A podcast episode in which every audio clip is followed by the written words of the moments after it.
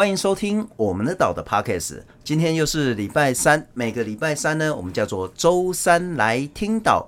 透过这个节目呢，跟大家介绍说，在每一个礼拜我们的岛所播出的专题，也透过访问制作报道这个专题的资深记者来聊一聊，说为什么他要做这个报道，以及报道背后。采访的一些过程啊，然后受访者跟记者之间的互动，还有好多好多事情呢。也许是在报道里面没有讲，很难讲，或者是不敢讲的一些东西。那今天呢，这个周三来听岛，我们要来谈一谈。就在两天前，礼拜一，我们的岛播出了一个叫原生鱼。这个原生鱼其实很有趣啊，就是说我以前呢对钓鱼这件事哈，其实我很爱看人家钓鱼。可是又觉得说，哎，真的还蛮残忍的啊！你如果真的要吃鱼，去菜市场买不就好了？那钓起来有时候不是你要的鱼呢，又把它放回去。可是那个鱼钩呢，把这个鱼啊，那弄得很受伤，听起来有点残忍了哈。可是，在看完这一则报道之后，说，哎，钓鱼除了是吃鱼，除了是娱乐休闲之外，它还是一个非常非常重要的。保育的一个具体行为，今天我们要来谈一谈我们岛的这个专题——保育台湾的原生鱼。这个专题名称叫做“湖心印危机”。欢迎我们岛的资深记者陈佳丽，佳丽你好，各位听众朋友大家好。不，我真的要谢谢佳丽啦哈！来我们的岛这一年呢，其实佳丽帮我非常非常多的忙。那佳丽呢，主要是在负责我们的岛，特别是在。动物了，所以因为我喜欢。佳丽先跟我们谈一谈，嗯，为什么会要来报道这一次的原生鱼？而这个原生鱼又不是说在河里面、在海里面，特别是在静水型的这些水域，为什么？哦，呃，会做这个专题呢？一开始是因为我们在拍摄另外一个淡海的专题的时候，那当时有一群志工是在公司田溪做那个外来种的移除，嗯、那其中的一位志工是我们十多年前在制作。呃，即墨西塘这一个专题的时候的一位受访者，是那事隔十多年，他还能认得认得出我，对，然后再聊了一下，说，哎，那这十多年来他们协会在做的事情有没有一些进展？那才开始开始了这条呃做原生鱼的这个契机。然后，但是这就是在他们的协会呢，因为人力是很有限的，协会大概五六十个人，那就是一群很喜欢钓鱼的人，是钓鱼养鱼的人组合成的一个协会。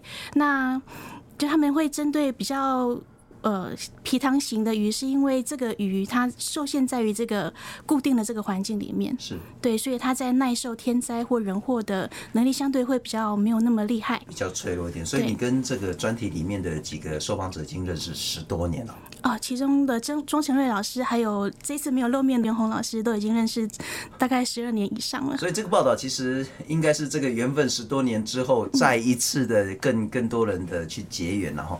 可是我第一个疑问是说，好，原生鱼，说实在，大家很喜欢吃鱼，可是对于台湾的原生鱼认识还真的不多。那最便宜的像吴锅，吴锅一定不是原生鱼嘛，哈。那还有一些我们比较喜欢吃海鱼啦，吃一些我们所吃的这些鱼，大概都不是原生鱼。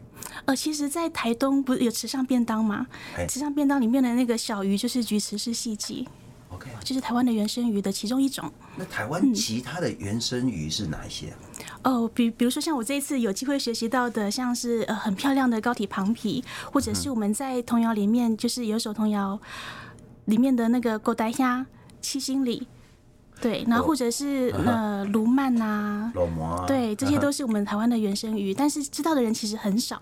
我们如果如果在那个皮塘的环境，那可能我们比较容易看到的，反而都是外来种的鱼。哦，你刚才我想应该是塞巴河那一首童谣了哈，塞巴河滴滴落，然后吉拉鱼要娶某，吉拉鱼鲫鱼应该就很常见嘛哈，那红烧鲫鱼这个就大家都知道。高呆兄，古代就是帕罗狗，迄个帕罗狗，迄啥啥物鱼咧？帕罗狗，那个就叫七星鲤。嗯，七星鲤长什么样子？呃，七星里它的长度呢，大概三四十公分，然后它三四公分，对，那它比较呃比较特别的一个点是，它的在接近鱼尾巴的地方有一个圆圆的红圆圆的一个点。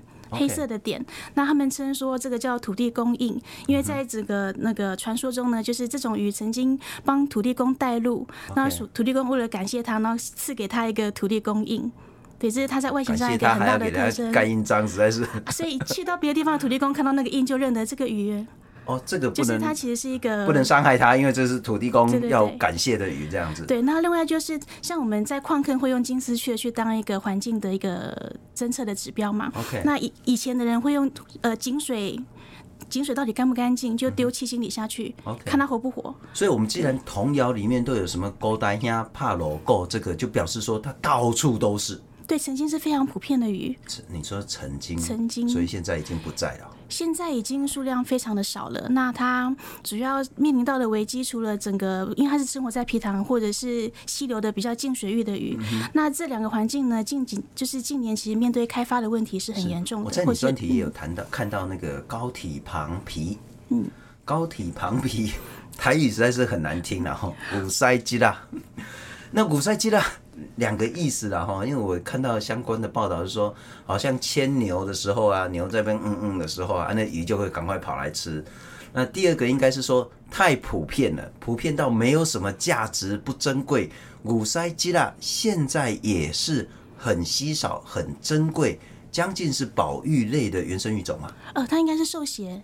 就是在台湾淡水鱼类红皮书当中，它应该是接近呃容易受胁受胁的程度，对，受到威胁。对，但是虽然说在呃书面上它的那个它的分类是这样，但其实。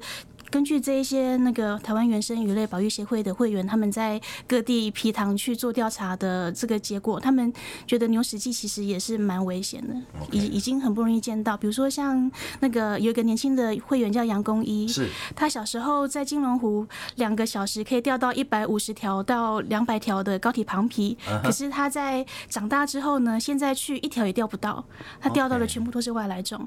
对，就是就是整池整池的灭群。OK，啊，等一下再来谈谈，我觉得 真的还蛮帅的一个小哥了哈。但先来谈谈保育鱼或者原生鱼啊，我们当然知道哈，就是之前我们谈过很多次，保种对台湾来讲，对自然来讲是非常非常重要的一件事情。那特别是谈一谈这种净水净水域的这种台湾的原生鱼种，他们面临到什么样的危机？那保育的意义跟重要又是什么？嗯，好。首先是在在这样子的环境里面生活的原生鱼，它因为地理的阻隔，它就会有非常明显的基因差异。比如说，专题中有出现的史林氏小巴，那它在北部跟南部，它就是北部就是史林史林氏比较多，南部可能就条纹比较多。那就是会有这种天生的那个地理分布上的基因上的一些差异，或是不同不同的种的差异。那可是他们第一个是容易受到呃外来种。的问题，就假设我把南部的鱼放到北部来，那对北部的鱼来说就是一种外来种入侵。是，对。那第第一个是外来种入侵的问题，第二个是气力的破坏或者气气力的消失。对，那再来是天灾。对，那就是套呃引用钟成瑞老师他的说法，就是天灾跟人祸。那我们刚刚讲的这个气地的改变，或者是外来鱼的入侵，其实都是人为的行为造成的。那天灾的话，就是气候变迁，比如说突然来的暴雨，或者是干旱。尤其干旱，他们是根本就没有存活的机会了。是，对，那暴雨可能就把它冲往别的地方，冲到一个不适合它的环境，那它也没办法再活着了。嗯。对，那所以是目前皮塘型的鱼类，因为在这个先天条件之下的其中的一个问题。那第二个就是台湾的原生鱼，就他们其中一位会员的形容是，他觉得台湾原生鱼大部分都是比较娇羞的。就是它比比较小，很多都是小小的那种，对，比较小，两公分、三公分那个东西。对，青枪鱼是不是就是大概两三公分？对，就是呃，在这个协会他们创始的时候，第就是首首要想要抢救的鱼就是青枪鱼。那因为它的体型大概两到三公分而已，然后它很容易成为其他鱼种的食物。不，那小鱼两三公分，那长大就好了。它长不大，它长大就是两三公分啊。那成鱼也是两三公分。对，那另外就是它跟大肚鱼非常的相像。那生活的气味也相同，是。那可是呢，在呃，当大肚呃，它是，就是当其他人已经变成小鱼的时候，它还是软。OK。对，它也容易比较容易被吃掉。然后再来就是它，它其就是这些鱼，它们生活在皮塘环境里，其实是都有一些水生植物的。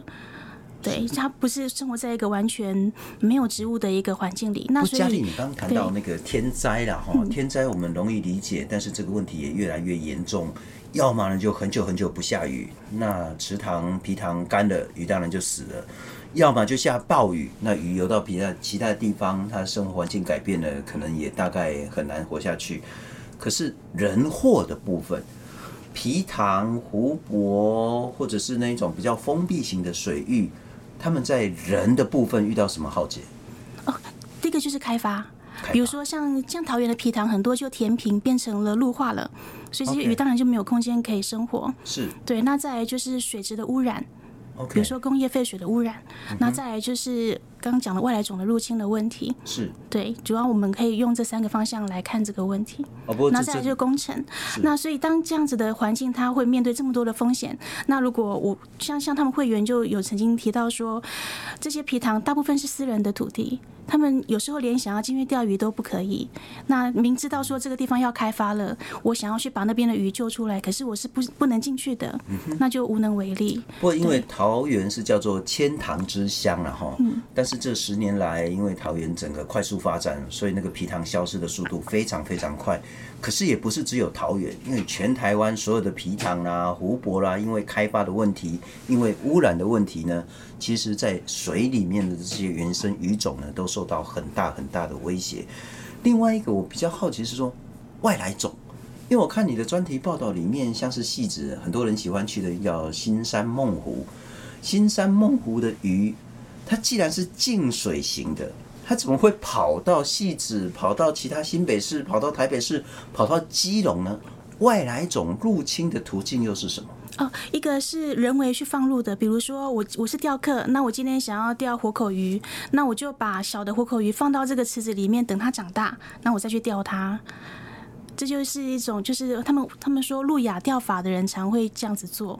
OK，为了钓鱼，所以放鱼进去。对，那另外一个就是呃，像这个就可能是外完全的外来种。那新刚新山梦湖的那个例子是，其实那个台湾西边原本也是生活在新山梦湖的，只是有人把它移到如那个如意湖去，所以这个台湾西边就变成如意湖这里的外来种。嗯哼。对，那他就会去跟原本生活在这里的清江鱼竞争，所以当然是有许多不同的外来种进到这个。如意湖，所以原本呢，这个清如意湖是他们会员在台北一个很重要的，知道说有清江鱼的一个地方。是，但现在在那边也找不到清江鱼了。欸，我们来谈谈外来种好不好？就是说，那个其实你在报道一开始就有谈到说，这种放生大概几乎就叫做放死，然后放死有两个意义，一个是说呢。它本来就不应该在这个环境里面生存，结果你把它放到说，然后这个放生的鱼呢就必死无疑。但这是一个问题，更大的问题是说，你如果放了那种强势的外来种，它活下来活得很好，它族群大幅的扩散，结果原本在这个水域的台湾原生鱼呢，全部都灭绝掉。这两个问题有多严重？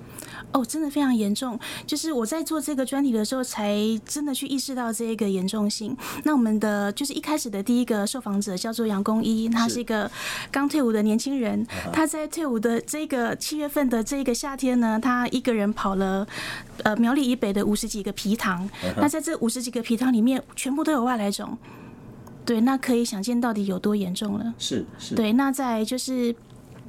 其实不只是那个苗栗本，其实这是这是一个非常非常普遍的全台湾的问题。因为我看到你谈到像是泰国鲤鱼啦，或是最近啊，像日月潭一直在移除叫做那个鱼虎，那还有像是大口黑鲈。那个威胁真的很大很大，是不是？哦，对，它因为台湾的原生鱼很多都体型比较小。刚我们讲，然后说成鱼也才两三公分的清江鱼。对，那再来就是台湾的鱼好吃，是因为他们的背鳍，他们这边不不会有那种比较硬的组织。像我们刚呃，我们专辑当中有另外一种叫做活口鱼的那个外来种，OK，有点类似花罗汉那一种，它就是它的背鳍很漂亮嘛，所以它是硬的。所以对于这一些，就对这些呃想要去吃它的鱼来说，那个会刺。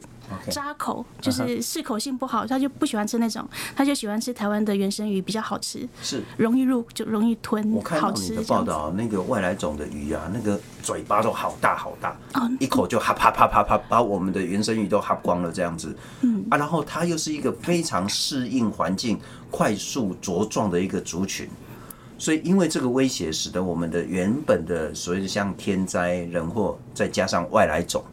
所以我们就很快很快遇到灭绝的这些问题。呃，是比如说像泰国里，那呃泰国里跟我们的七星里其实是生活在一个相同的那个生态气味里面的。是。那我们的七星里一定要生活在干净的水里面，但是泰国里再浊再脏的水，它都还能活着。它离开水，它还也还能活很长的一段时间。就是它的 没有水的鱼还可以活很久。嘿，对，是它就是比较。OK，比较厉害，对，就是比较厉害，对，所以我们的我们的台湾的原生鱼在面对这些很强势的这些外来种的时候，其实招架能力是相对的低很多的。是是是，不过谈谈那个工一好不好？我看到我，这么年轻啊，看起来又很帅的一个小哥了哈。那看起来他钓鱼技术超强的，然后他投入这种原生鱼的保育。他是什么样一个人呢、啊？看起来很有趣，然后这么年轻，刚退伍，不去约会，然后一天到晚在跑皮塘，在保育台湾的原生鱼，什么样的一个年轻人？呃，这他他呃，他爸爸喜欢钓鱼，所以他从小就跟着爸爸一起钓鱼。他四五岁就开始钓鱼了，所以他虽然很年轻，但是他钓鱼的经历可能有将近也快二十年了这样子。OK，然后首先是。家族天才资深小钓手，对，那再来是他，因为对鱼很有兴趣，所以他大学的时候他选读的是海洋大学，跟养殖类相关的的一个，就养殖相关的科系这样子。然后他他现在很现在呢，就是白天在餐厅工作当厨师，那有空他就到处去去各各个皮塘钓鱼，然后收集台湾皮塘的一些情况的资料。对，那我觉得很有趣的是，他钓起来这些外来种啊，他我们那天一个早上，他就钓到了。非常非常多的外来种，就是有那个活口，然后有吉利，有那个大口黑鲈。那我当时有问他这些鱼，他带他要怎么办？对，吃掉。他说他要带回去养。他他自己在家里，他反正他就有一个养殖的空间。他说他绝对不会再让这些鱼回到野外了。那那到底要做什么呢？他说第一个是他想要用来做那个解说教育，就是想要让更多的人知道台湾的池塘已经遇到这么多外来种的入侵威胁。那要让人家看得到这个鱼，你才会认得它。就是它，就是它，嘴巴那么大，一次吃那么多只这样子。所以他保留了一些这个，就他钓回去的鱼。然后另外，那如果是钓起来就已经死掉的嘞？呃，可能他运送过程他就死掉的那一种，他说他就会把它做成饲料，再喂给台湾的原生鱼吃。哦，听起来也有点点道理，然 后就也让他尽点保育的责任。就是我我我觉得在做这个专题的时候遇到的这一些人很有趣，都是他们对鱼有一种天生的热情。不，我一开始讲说有一点改变我的观念了哈，就是说我认为钓鱼其实第一个是娱乐，第二个就是满足口腹之欲嘛哈。但这一些人呢，其实钓鱼的目的是为了保育。那我觉得里面还有好几个，你刚刚谈到公益，他其实是斜杠，一个年轻人刚退伍，他正职是当厨师，但是他花更多力气去做调查，去做钓鱼的保育。可是还有更多的一群资深的人，那他们有一个协会叫做台湾原生鱼的保育协会，是什么样的一个组织啊？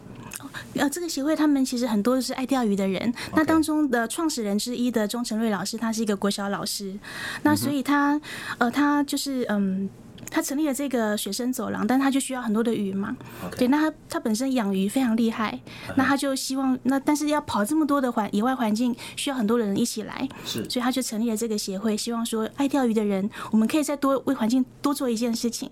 你一样在钓鱼，可是你把一些资讯帮我收集回来，或者是一些已经就是呃不是保育类，但是已经很危险的鱼，它的栖地受到威胁的，那我们就是可能就会带一些鱼到回到他的学生走廊来做保种。OK OK，那我们来聊一聊啊，就是说那个我看到你的报道里面，我不确定是不是公益讲的，他说用钓的比较快的哦，那是另外一位老师啊。哎，有人说哎用网的啦，或是用笼子比较快，他说用钓的比较快。那用钓的，你要么就是钓到外来种，那要么就是拿来去做教育展示，要么就当当 饲料，要么就干脆把它吃掉。但你也也有可能钓到那种濒危的，然后那种受到威胁的，甚至是已经是保育类的，那钓到这些鱼怎么办？哦，呃，就是因为保育类我们受限于野保法的规定，就是一般人我们是不能够饲养持有，所以保育类的鱼它必须放回去。那其实鱼会被归类到保育类，消失在台湾里面的。那你好不容易找到它，你再把它丢回去，它快消失的这个地方。对，这就是目前这是在专题里面没有去谈到的部分，就是它它是现在一个很大的困境，但是受限于法令的规定，我们是目前是就是即使知道它是保育类的鱼，还是不能够。不能够动它，是必须留让它留在那个可能已经受到威胁的环境里。比如说像戏子的如意湖里面有那个台湾细边，台湾细边。对，虽然说它是重庆三梦湖被移过来的，可是这个台湾细边它是保育类三级保育类的鱼。OK，对它，但是这个这个如意湖已经有外来种入侵了，已经有。我如果钓到清枪鱼，或是钓到其他的像狗带这种的，我还可以救它。啊，我如果钓到台湾细边这种已经是列为的保育类，已经真的要消失的这些物种，你还是必须把它丢回去原本的水里面。是目前的规定是这样，不，这很荒谬啊！这真的没道理啊！这如果要改变这个现况，它可能需要一个关于野保法的一些修正。那那个我们在专题当中，因为没有办法把这个另外一个，它等于是另外一条支线出去了，所以在专题当中没有去点到这个问题。Okay, okay. 但它确实是一个目前这些想要做保育的人，他们面临的一个很大的一个，应该是面前的一座大山吧。OK，对，不过这真的啊，这哎，这应该算算是农委会的责任嘛？呃，是农业部。啊，拜托啊，农业部长 陈其忠啊，你老看迄鸡能，力都处理不好啊！吼，你看这鱼啊，看会使处理一个啦！吼。不过另外就是说，刚我们谈到，确实一个很大的荒谬，也是是原生于保育的困境，就是说我们没有针对保育的这些原生鱼种有一个专责机构，有一个专门去做富育保种的一个负责的机构或是单位来去处理，所以被迫这些有投入那么多热情的这一些。斜杠的这些钓手们，他们真的看到发现的保育的鱼种是被迫要丢回去的，是不能碰的，这是很荒谬的。但是这又很急迫，好，这个问题可能一定要处理了哈。第二个问题，我看到水生走廊，那水生走廊是这个是钟成瑞钟老师，他是一个国小老师，育民国小的老师。他也很有趣哈，他说自己当老师其实有一个稳定的工作，但是他又花更多更多的力气来去做这些原生鱼的保育。谈一谈这个老师跟水生走廊好不好？哦，当然，呃，钟老师能够成立这个水生走廊，是当时的校长有帮帮了很多忙嘛哈。那再是因为他本人，他一开始他是养观赏鱼类的。然后他是因为盖斑斗鱼才知道说，哇，原来台湾有这么漂亮的原生鱼，然后在了了解了台湾呃盖斑斗鱼之后，在更。更加深入去发，他就他才发现说，原来台湾的原生鱼有那么那么多那么多种，而且很多种类都非常非常的漂亮。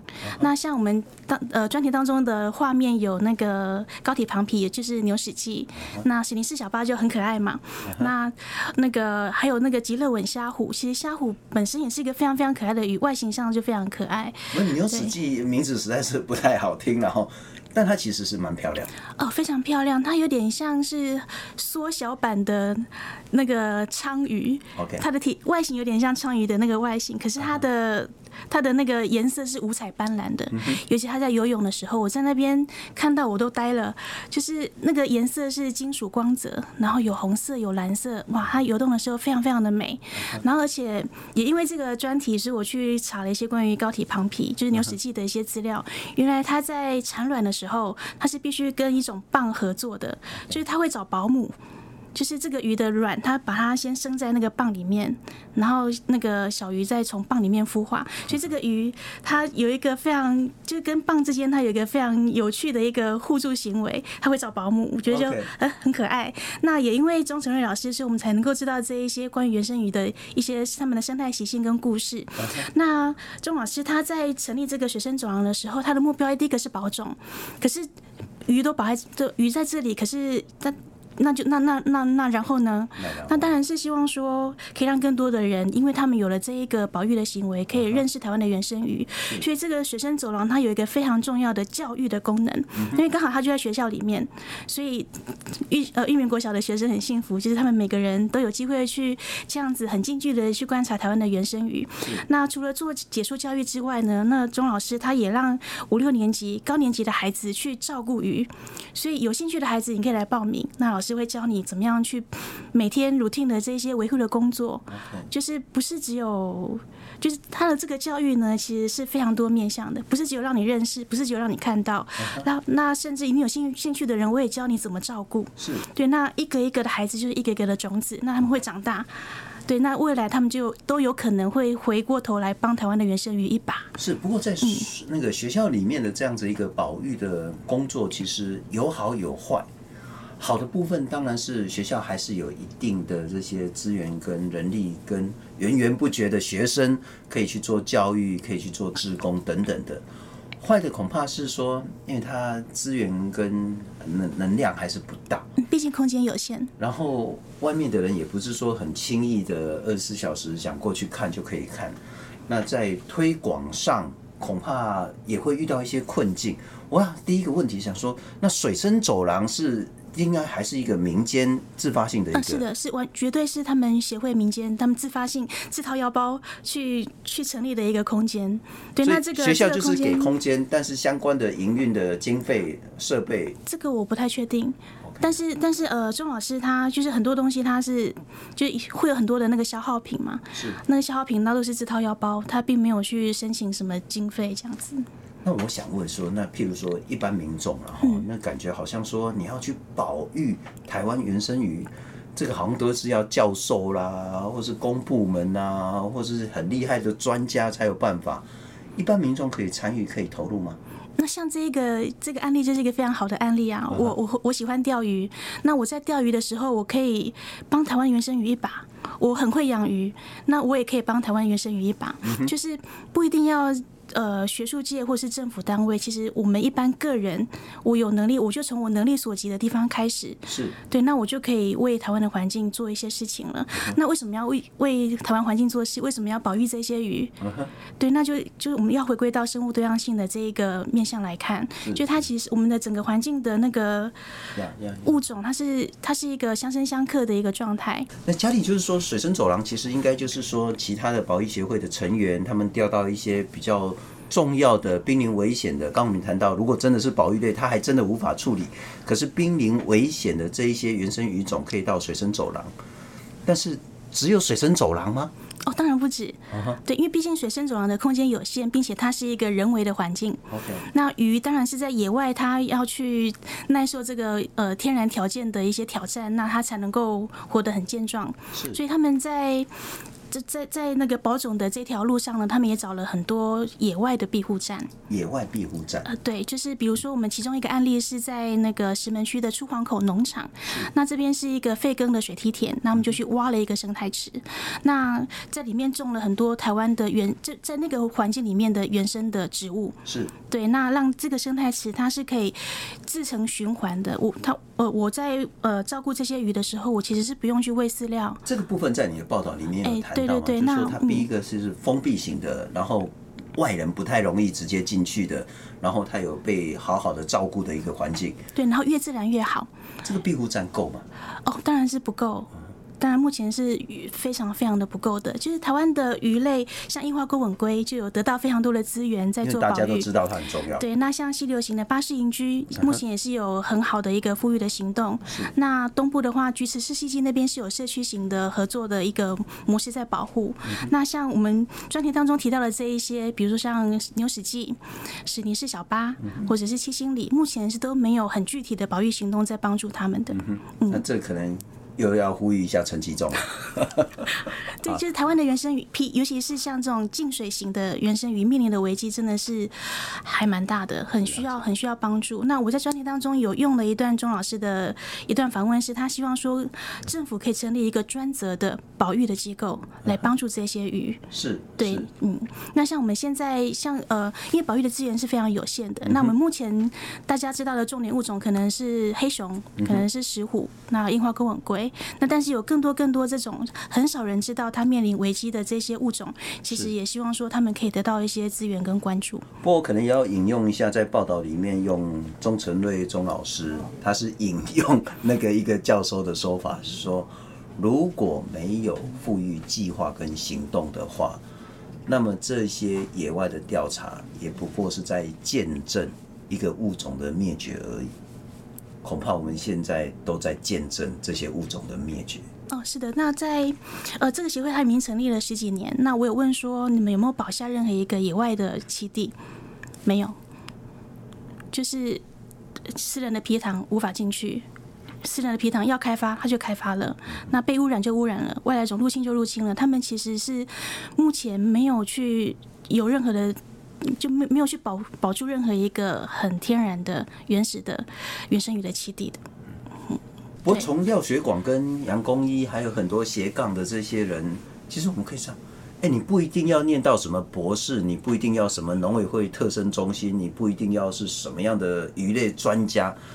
你就算只是一般的民众，你会钓鱼，你会养鱼，或者是说你懂得去分辨鱼类，或者是你纯粹就是那个对鱼有爱好，又或者是说你对生态有好爱好，你就可以参加投入，成为这个台湾原生鱼保育的一个重要的力量。再谈一谈说制作这个专题之后，对你的一些改变或是观念的启发，或者是说一些感想，好不好？呃，对，我觉得最重要的启发就是，我们面对问题就从能力所及的地方开始做起。那我有什么能力，我就可以开始去做什么。那另外就是，嗯，其实我这次看到的是高手在民间，就是你只要愿意花时间去投入，每个人都可能成为专业者。那我看到这一群人，他们其实对鱼类，对台湾的。鱼或者是怎么去处理鱼都有非常非常高度的专业。那他们当中有会员是非常会繁殖的，有的是非常会养的，有的是非常会钓鱼的。那钓鱼就是我我的目标鱼种是什么？那它其实可能都会有一个相对应的专业的钓法。那也不是像我们这种门外汉可以很快的去学习到学习到学习到你会的。对，那就是反正这次我我有很深的感触是高手在民间呢。对，那另外一个感触就是其实对我来说是。大开眼界，就是我，我这次很惊讶，是台湾的原生鱼有这么多、这么多的种类，这么这么的漂亮，但是又面对这么这么严重的问题。嗯哼，嗯，今天非常高兴能够邀请到我们的岛的资深记者陈佳丽来聊一聊她在两天前所播出的专题，叫做《湖心印危机》。谈一谈台湾的皮糖、台湾的湖泊里面的台湾原生鱼种。再次谢谢佳丽。如果大家有兴趣，或者是说觉得说，哎，可以尽一份心力的话，也可以聊去询问一下，包括那个台湾的原生鱼保育的协会。哦，这个在粉呃脸书粉砖很容易找到他们。OK，就是打那个原生鱼保育协会就可以了哈。再次谢谢佳丽。好，谢谢。